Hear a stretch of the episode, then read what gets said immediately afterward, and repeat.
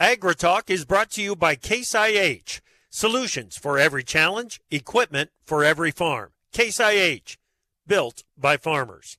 And by Grounded. Spray smarter and improve herbicide performance with Grounded, a multifunctional adjuvant from Helena. All right, it's a big learning day for us today, guys. We are going to learn as much as we can this morning about e RINs, electric or electronic RINs. And we'll get a status update on the RVOs ahead of next month's deadlines.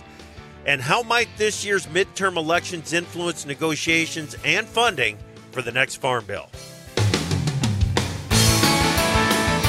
Live from your Ag Info refueling station via Farm Journal broadcast, this is AgriTalk. This morning we begin with a conversation with Renewable Fuels Association President Jeff Cooper. Then it's former Congressman Mike Conaway. Right after the news, Greg Henderson from Drovers. I'm handsome newsman Davis Michaelsen.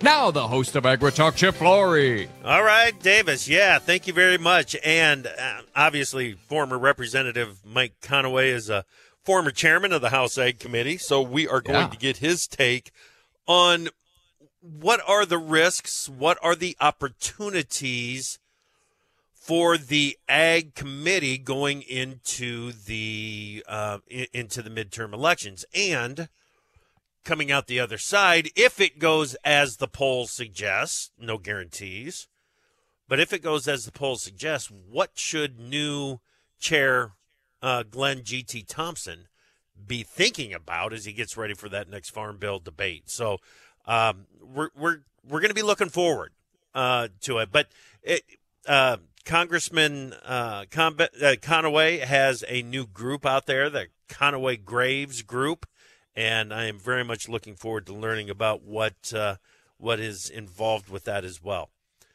So, dude, E-RINs. Mhm. We've Yeah. been looking. Yeah, we. I've been asking a lot of people, saying, "Can you tell me exactly what they are? Or can you tell me exactly? Can you just tell me as much as you know about it?" And people have been a little hesitant to jump on board and do this, but not Jeff, not Jeff Cooper from Okay. the Renewable Fuels Association. We are Well- going to learn what he knows, and uh, uh, when we get him on here in just a little bit. See, in this bold new economy, Chip, we don't need to know how things are going to work before we implement policies. I think that's where Oh. you're going wrong. We don't need See, to know. what- we'll, What figure we it need out. to do is go ahead and vote on this kind of stuff, and then we'll read it. And then yes, we'll read it. exactly. Yeah. That was groundbreaking thought back in the day. Let's get to the news. Well, Chip, the U.S. economy grew and annualized 2.6% on quarter in the three months leading up to September of 2022. That bested market expectations of 2.4% growth and rebounding from a contraction in the first half of the year. The growth in exports, consumer spending, non-residential fixed investment, federal government spending, and state and local government spending was partially offset by decreases in residential fixed investment and private inventory investment. That's a lot. The Yeah. apparent improvement, however, is largely the result of fluctuations in things like international trade, which do not reflect the underlying health of the economy, Chip. Yeah, but the the the thing to remember here is they did not change the way that they are measuring GDP from from the first quarter, from the second quarter into the third quarter. It's all done the same. So we've Okay. got a positive GDP in the third quarter that does suggest that we've got things moving in the right direction. Now, does that feed into inflation? That is a question that the Fed is going to have to try to answer, and that's going to have an impact next month for the Federal Open Market Committee meeting. I would just remind yesterday my comments at the top of the show saying sometimes uncertainty can tip toward the positive. And here we are. Here we are. Oh, wow.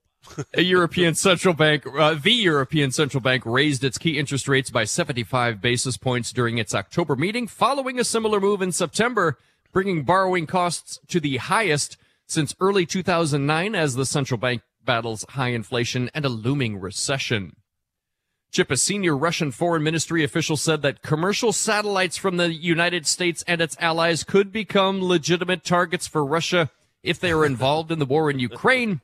A Russian foreign minister accused the U.S. and its allies of trying to use space to enforce Western dominance. Russia also said that provisions of the Black Sea grain deal uh, to ease Russian ag and fertilizer exports were not being met, and that Moscow was yet to decide on whether the agreement should be extended. You know, if he wants to feel the wrath of the American consumer, go ahead and knock out our TVs. Mm-hmm. Mm-hmm. That that makes it personal. That makes it personal. That's right. Well, Chinese President Xi Jinping said his nation is willing to work with the United States to find ways to cooperate. Better communication between the two nations would bolster global peace and development, Xi said in a letter to the National Committee on U.S. China Relations. His comments come before a potential meeting with President Joe Biden at a G20 summit next month. You know, I want to talk about this on the free for all tomorrow morning with Wiesemeyer, and, and Redpath yeah. is going to be on it as well as you and me. Mm-hmm. Uh, but this seems to me as President Xi saying, listen, you need to understand something. And this is what we're going to do, and you need to be okay with it. Well, members of a third railroad union have rejected the White House brokered deal on wages and work conditions reached with railroad companies in September, raising the possibility of a strike again. Mm-hmm. Two of the largest unions involved are still in the process of ratification and should announce results in mid-November. Uh, get this, Chip. The Biden administration is mulling options to increase the Northeast home heating oil reserve. Uh, this as supplies of diesel are, are at their lowest level on record, and some East Coast suppliers are beginning to ration the fuel. According to AAA, retail diesel prices have been steadily climbing 50% higher than this time last year at 5.32 per gallon. Chip. Yep. All right. Thank you very much, Davis. Let's bring in Greg Henderson, editorial director at Drovers. Good morning, Greg. Good morning, Chip. Okay, this is something that I've been talking about and we've been talking about for quite some time now, but the beef genetics used in dairies, the idea is to put more value into the calves. It's been gaining popularity. What have we learned through the process? So one of the things that we're I'm looking into and writing a story about right now is the impact not only on the industry, but what impact is beef on dairy going to have during this time of drought as opposed yeah. to the last drought we had 10 years ago. So I'm trying to find a number, Chip, and you know, it, I don't have hard data, but there's at least 1.7 of these 1.7 million of these beef on dairy crosses that are in the uh, mix now and it's likely it's more like two to two and a half million cattle so those are animals that are going to be producing beef carcasses for the supply that we didn't have 10 years ago. 10 years ago, they were straight dairy cattle. So it's a different product. And yeah. get this, Chip. So the research from Ty Lawrence at West Texas A&M. So 60, 68% of the cattle, uh, yeah. of the prime cattle before historically were dairy.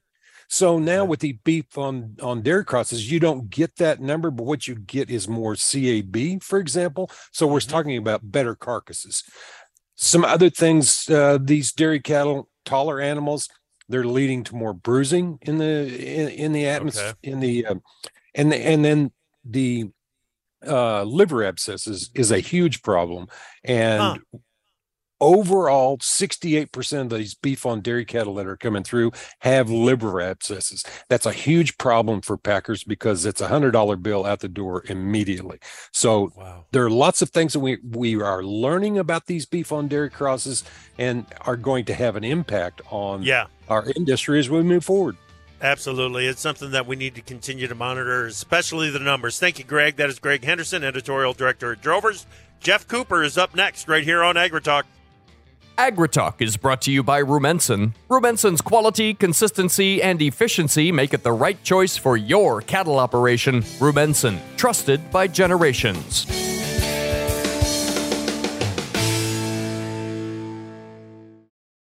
Go on the offensive against weeds with Antares Complete from Helena. Antares Complete eliminates early weed competition with long lasting residual control of broadleaf weeds and grasses. With a balanced premix of three herbicides, Antares Complete combats herbicide resistance and helps soybeans achieve a faster, more vigorous start to the season. Take a tactical first strike against weeds and protect your soybeans early with Antares Complete. Always follow label instructions and check registration before use. Contact your Helena representative to learn more. From powering irrigation engines to warming buildings, propane has always been a part of American farm life. Now, you can be a part of propane's future and save money at the same time. The Propane Farm Incentive Program is a research initiative that provides farmers up to $5,000 towards the purchase of new propane powered equipment. In exchange, participants share performance data to make tomorrow's ag operations more cost effective, more efficient, and more environmentally friendly with propane. Getting started is simple. Visit propane.com slash farm incentive to see if you're eligible. On your favorite radio station or your preferred digital device. AgriTalk is live every weekday.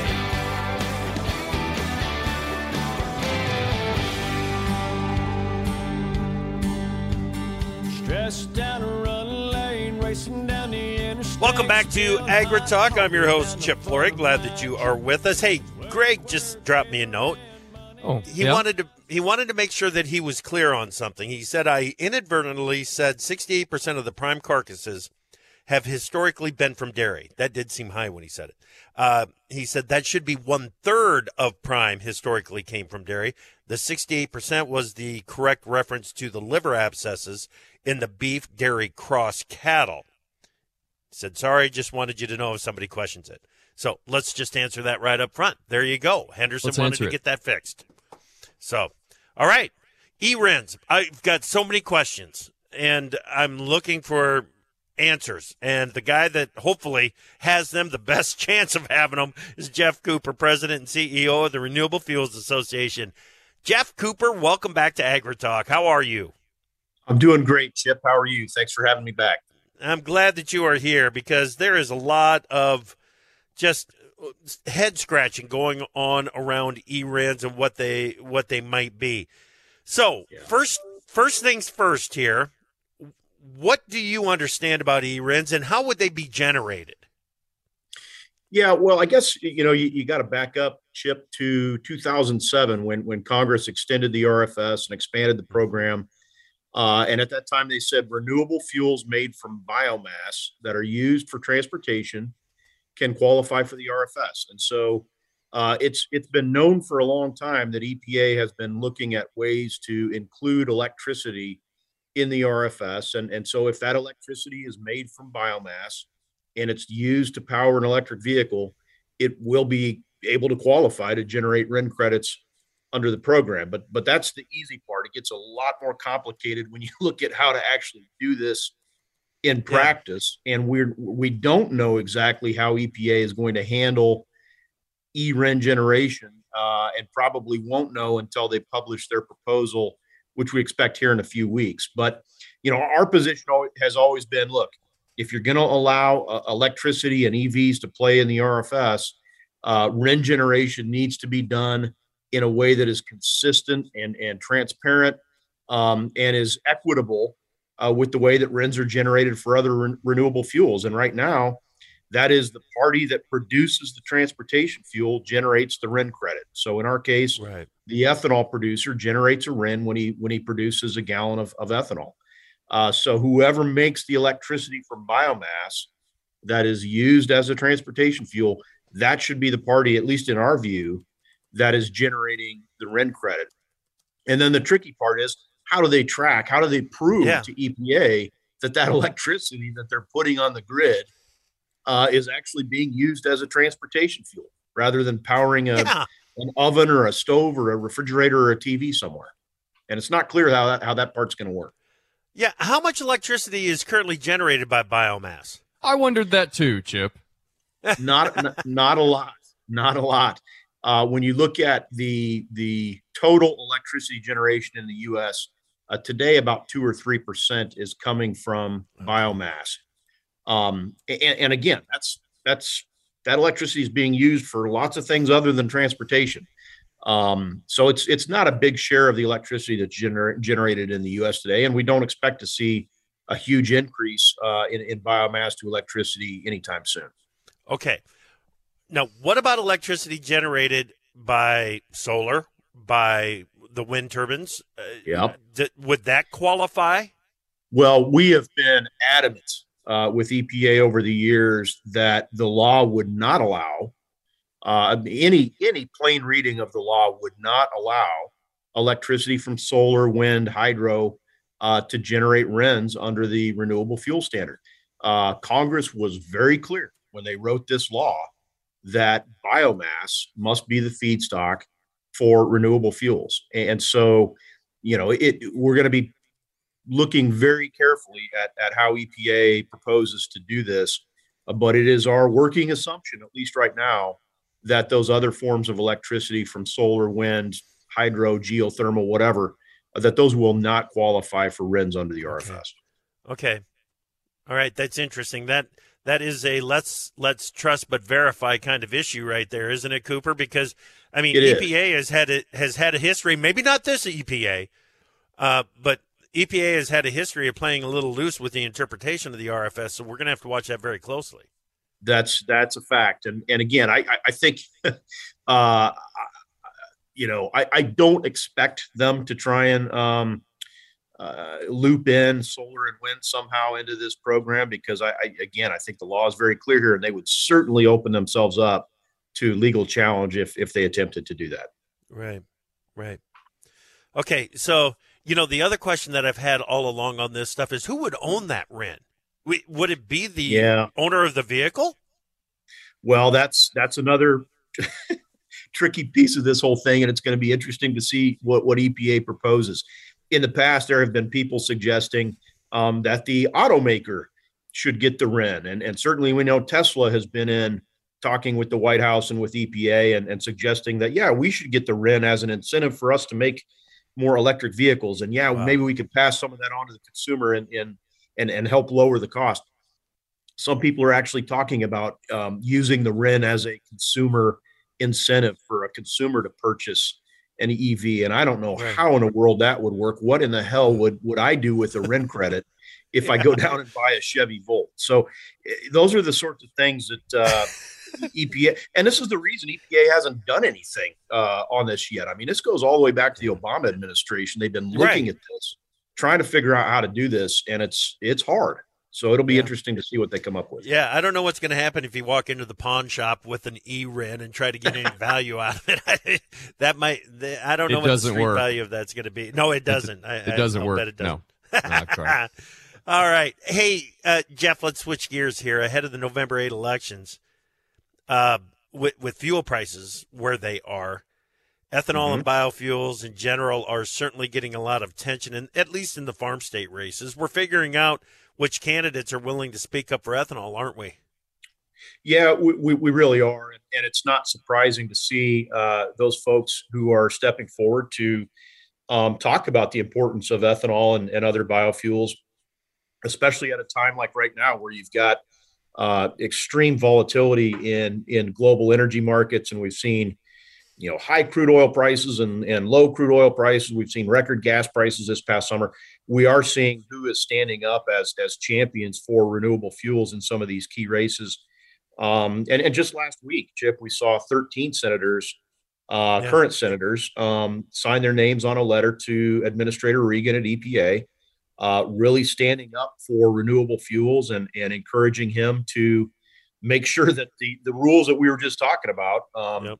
are, are, are good for, for ethanol and other renewable fuels and continue to support growth in the industry. Right. I, I, guess the other thing I would say is, you know, I think the good news is that that even where there are some tight races in in farm states, it, it does seem to us that in most cases, both candidates, both candidates, you know, the, the the incumbent and the challenger tend to be strong supporters right. of ethanol, and I think that really speaks to the fact that that this is a bipartisan issue.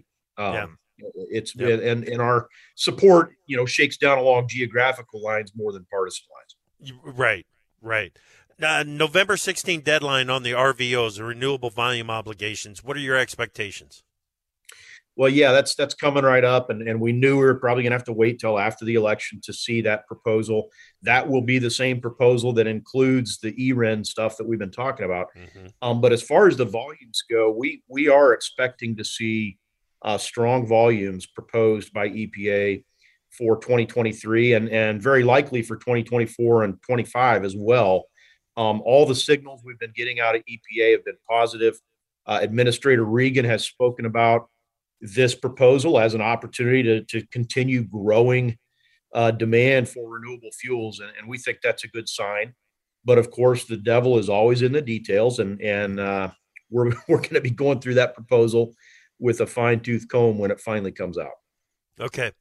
Got about a minute left here, Jeff. I'm just going to leave it to you. Uh, what else do we need to know that is happening in the industry? Oh, we got a, a hundred thousand things going on all the time, Chip. But you know, one of the other big things we're working on is, uh, you know, how how are we going to make sure that retailers can sell E15 again next summer? We had the emergency waivers in place for this past summer.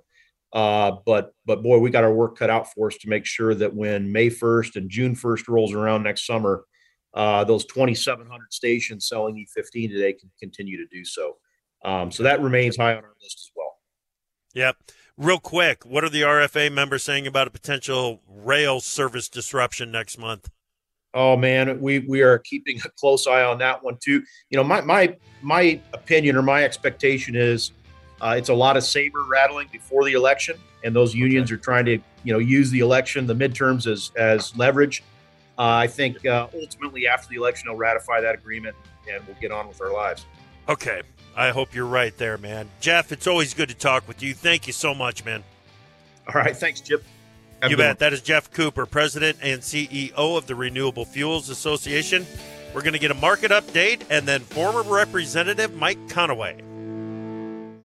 Go on the offensive against weeds with Antares Complete from Helena. Antares Complete eliminates early weed competition with long lasting residual control of broadleaf weeds and grasses. With a balanced premix of three herbicides, Antares Complete combats herbicide resistance and helps soybeans achieve a faster, more vigorous start to the season. Take a tactical first strike against weeds and protect your soybeans early with Antares Complete. Always follow label instructions and check registration before use. Contact your Helena representative to learn more. From powering irrigation engines to warming buildings, propane has always been a part of American farm life. Now, you can be a part of propane's future and save money at the same time. The Propane Farm Incentive Program is a research initiative that provides farmers up to $5,000 towards the purchase of new propane powered equipment. In exchange, participants share performance data to make tomorrow's ag operations more cost effective, more efficient, and more environmentally friendly with propane. Getting started is simple. Visit propane.com slash farm incentive to see if you're eligible. Time for Markets Now with the experts from Pro Farmer. Joining us now is Pro Farmer editor Brian Grete. Beach taking a look at the grain markets. Not a whole lot of activity going on, is there? No, you know, wheat, uh, it's sprinted out to strong gains overnight, uh, but buyer interest has backed off, and, and uh, that's pulled the futures back a little bit. They're still trading to the upside, but, uh, you know, crop concerns uh, in Argentina, uh, that crop continues to shrink, and, and some questions now about how much the government will allow for exports coming out of the country. Um, you know, Australia continues to have the, those late season rain issues that are causing quality and, and probably now some yield loss problems down there. Uh, so those are still supportive factors for wheat, but like I said, they've backed off. Uh, corn market, it's now under a little bit of price pressure, and, and soybeans are, are narrowly mixed here at mid morning. Yeah. You know, we've got crude oil moving to the upside again today, but bean oil is not wanting to go with crude. That seems to be a problem for the soybeans. Yeah, uh, we're seeing uh, a lot of spreading action in the uh, the soy product markets today, and, and so soybeans are yeah. kind of caught in the middle. The the oil market, like you said, is, is, under heavy pressure, but meal is is trading sharply or solidly to the upside, and, and so soybeans just kind of caught in the middle with that mixed yep. action. All right, uh, boy, downside correction going in the uh, livestock trade. Yeah, so hogs, I'll start there. Uh, you know, heavy price pressure here at uh, mid morning, and and uh, you know the cash index is down today. Uh, the, the, cash index will be down a little bit again tomorrow, but that's not the source of the pressure, I don't think, uh, because um, it really doesn't justify this type of sell off. Uh, we dropped through the below the 10 day moving average and, and really hit some sell stops there, and that accelerated the losses. And that's kind of spilling over into the cattle market where they're still waiting on cash cattle trade to develop for the week. All right, Brian. Thank you, buddy. That is Pro Farmer editor Brian Grete on Markets Now. Opinions expressed on AgriTalk do not necessarily reflect the views of Farm Journal Broadcasting, affiliate stations, or sponsors. When news breaks, the news makers talk about it on AgriTalk with Chip Flory.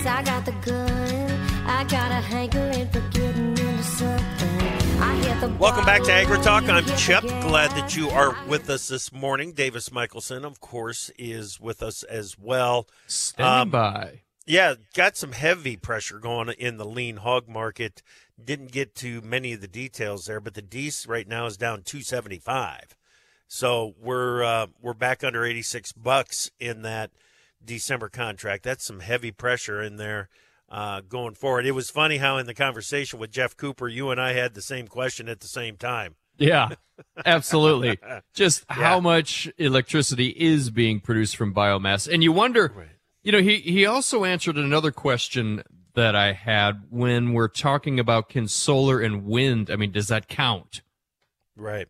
Um, right. And and one wonders. So I kind of got to thinking, you know, in my head, all right, if if I'm at the EPA and I want to kind of crowbar uh, solar and wind power generation in along with the biomass produced electricity, m- maybe all I need to do is is change the word.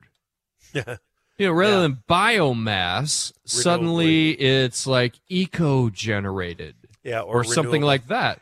Right. Right. You know? Um, um but and, he did that, point out there would be legal challenges, and I would imagine that changing sure. the word in itself would be a legal challenge. Yeah, absolutely, it would be. And and when we go and look at the intent of Congress when the RFS was passed, I doubt if electricity was included in the in the uh, intent of the RFS. It may have been, it may have been, you know, it may have gotten some consideration at that time, but it just seems like that is was was not on the radar when they were talking about mm-hmm. things mm-hmm. like RVOs. I mean, does does uh, would would electricity from biomass have a, a, a blending obligation? How does it? If it's going to play in part of the RFS, does wouldn't it have to play in all of the RFS? It's just you know. Here's the bottom line from it, though, Davis. Mm-hmm. I was worried that we were just uninformed of how these e-RINs were going to work. Okay. The yep. good news is we are not uninformed mm-hmm. with how the e-RINs are going to work. We just need to learn more and, and, get more information from EPA. All right, joining us now, former U.S. Congressman Mike Conaway from Texas, now a principal at Conaway Graves Group. Congressman Conaway, it is good to talk with you again. How are you?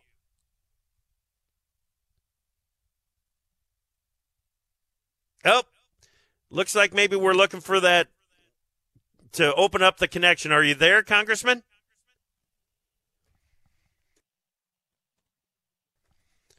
All right. Well, we'll we'll Joe effort this. Us, yep. yeah, Joe will let me know what's going on here as soon as as we can. We want to get to that conversation with uh, former Representative Mike Conway just as quickly as we can. Uh, the uh, go ahead and jump in on me when you when we've got him here, Joe, and and we'll go ahead and and jump on it because there are several things that I want to talk to him about, and a lot of it has to do with the debate, negotiation, etc around the next farm bill because there is so much discussion now about wanting to do something to improve Title One, Davis, and that's the commodity title, the safety net title. Mm-hmm. Mm-hmm. And if that is going to be improved, we're probably going to need to see more dollars on the commodity side of the uh, of the farm bill funding rather than more dollars on the nutrition side of the farm bill funding.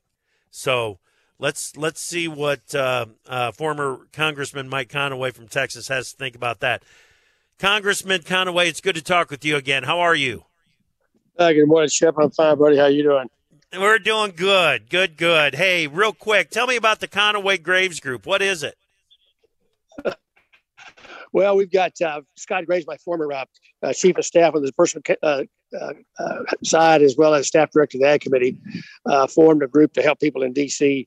Uh, navigate the various uh, things that are going on. We've got several clients already, and working with with them to help them navigate the the D.C. scene. So we're off to a good start. Well, with the new farm bill coming up, it's good to have your experience back in there. What what lessons did you learn when you got into farm bill debates with people like Representative Peterson from Minnesota? Well, the uh, uh, interesting enough, there wasn't a lot of debate. Um, we, uh, you know, worked with the, the two sides of the farm bill. Obviously, the uh, the non-SNAP titles, uh, all the rest of it. Then you got the SNAP titles. We worked with all the members of the individual members of the Ag Committee for their priorities that they wanted in the farm bill uh, put those in, work with them, made the necessary compromises to get that done. And then GT Thompson and I made some pretty significant proposals to what we believe would be to better uh, SNAP, make it more efficient, uh, make sure that those who needed it got it, make sure that those who didn't need it didn't face the moral hazard of taking uh, support from the ta- you know taxpayers. It uh, really wasn't due them. Got zero support from them uh, from our Democrat colleagues on that. And then we brought the bill to the to the committee for the markup.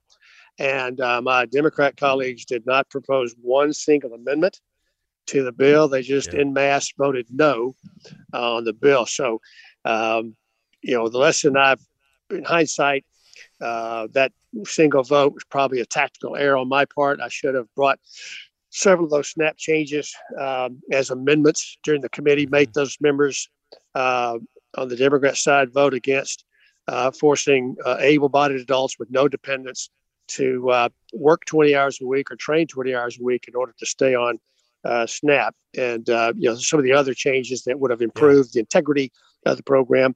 Make them vote separately on that, as opposed to being able to let them hide uh, their no vote on those items uh, on other things. So that was a tactical okay. error that I made, and and uh, hopefully going forward, might not might not do it the next time around. Yep, yep. Let your lessons learned be the lessons uh, for for GT Thompson going forward here.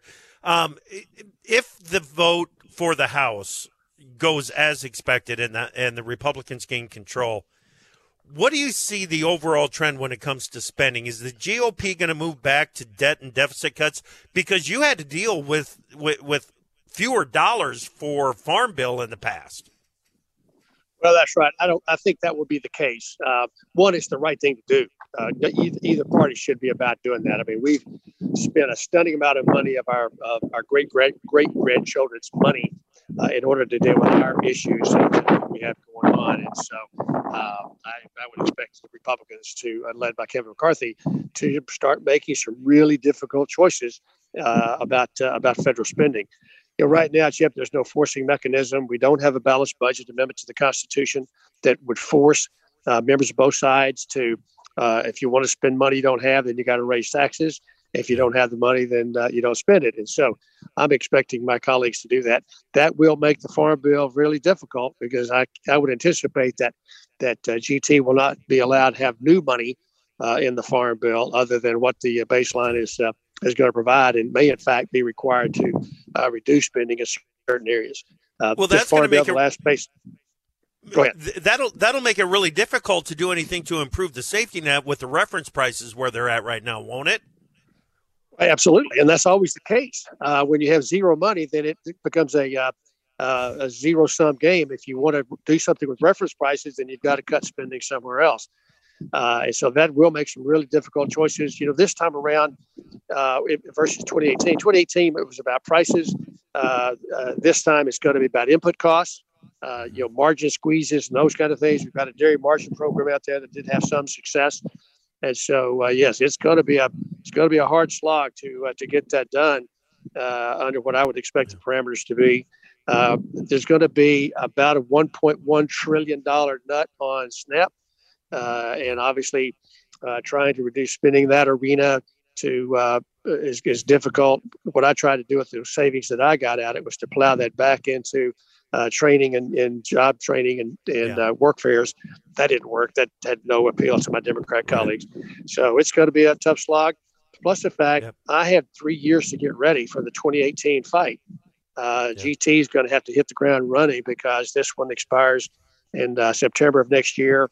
Uh, he'll have the full calendar year to get it done because under the programs, not much happens between September, or excuse me, October 1st yep and the end of December with respect to an expired farm bill. But it's going to be a, it's going to be a tough slog, no doubt. He's up to that challenge, isn't he? Oh, absolutely. He is well yeah. trained. GT yeah. spent good time on most of the subcommittees. Um, got great experience. He's got a great demeanor personally about himself, uh, and and he's firm and strong, but he's not, uh, you know, he's not a, yeah. not, not uh, like not a cockamore or anything like that. So right. Uh, GT's absolute, and he's got good lieutenants with him. There'll be some good folks there that have right that long time in the trenches that'll be able to, to help with this. With this uh, Con- re- Congressman, less less than a minute left on this, and I want to jump into this. What what do you think of the climate smart farming push from USDA and the use of the CC fund CCC funds to finance it? Well, I think it's uh, it, that needs to be reined in uh, completely. You know, all of us want to breathe clean air. We want to uh, uh, drink clean water, those kind of things. But it's such an ill-defined arena. Uh, I think money's being squandered there that uh, that shouldn't be spent. Uh, eventually, you'll have to come back through and appropriate the gaps that are that are there, and and uh, it's just a, it's wrong-headed because it's so ill-defined. This current round of a, I'm, I'm part in the background. I'm actually at a at a Presidio in uh, Goliad, Texas, where uh, the Texas Revolution. But um, it just it, it's it's so well defined. Uh, yeah, okay. They've thrown zillions of dollars at it, and uh, it yeah. should have been done. You know, money better spent it somewhere else, or not spent it at all. Congressman, it, we're uh, we are out of time. I'd sure like to stay in touch with you, sir, uh, as this uh, as this unfolds. Thank you so much for making time. All right, Chip. Good to be with you, buddy. Thanks for being All right, man. Appreciate it. You bet. That is Representative Mike Conaway. Davis and I will be right back. My mom's got a new case IH tractor and it can do it all. Bale hay all day. See in the dark with its powerful LED lights. Hook up all the implements. Shift like a race car. Steer with ease. And it can also cool my juice box. Yeah, her case IH tractor can do everything she needs it to. Looking for a tractor that can do it all? Check out caseih.com. From powering irrigation engines to warming buildings, propane has always been a part of American farm life. Now, you can be a part of propane's future and save money at the same time. The Propane Farm Incentive Program is a research initiative that provides farmers up to $5,000 towards the purchase of new propane powered equipment. In exchange, participants share performance data to make tomorrow's ag operations more cost effective, more efficient, and more environmentally friendly with propane. Getting started is simple. Visit propane.com slash farm incentive to see if you're eligible. AgriTalk is brought to you by the Conservation at Work video series. Farmer to Farmer, the Conservation at Work video series features real stories, real successes, real quick. See what's possible at farmers.gov conservation. Welcome back to AgriTalk, everybody. Davis Michaelsen here with Chip Flory. Of course, a couple of great conversations. We started with Geoff Cooper from RFA and then moved on to our old pal Mike Conaway, former Congressman. Chip, quick little yeah. quiz for you. Okay, are you ready? Yes. Put yes. on your thinking cap. Put on your thinking okay. cap. Okay, pay attention very closely.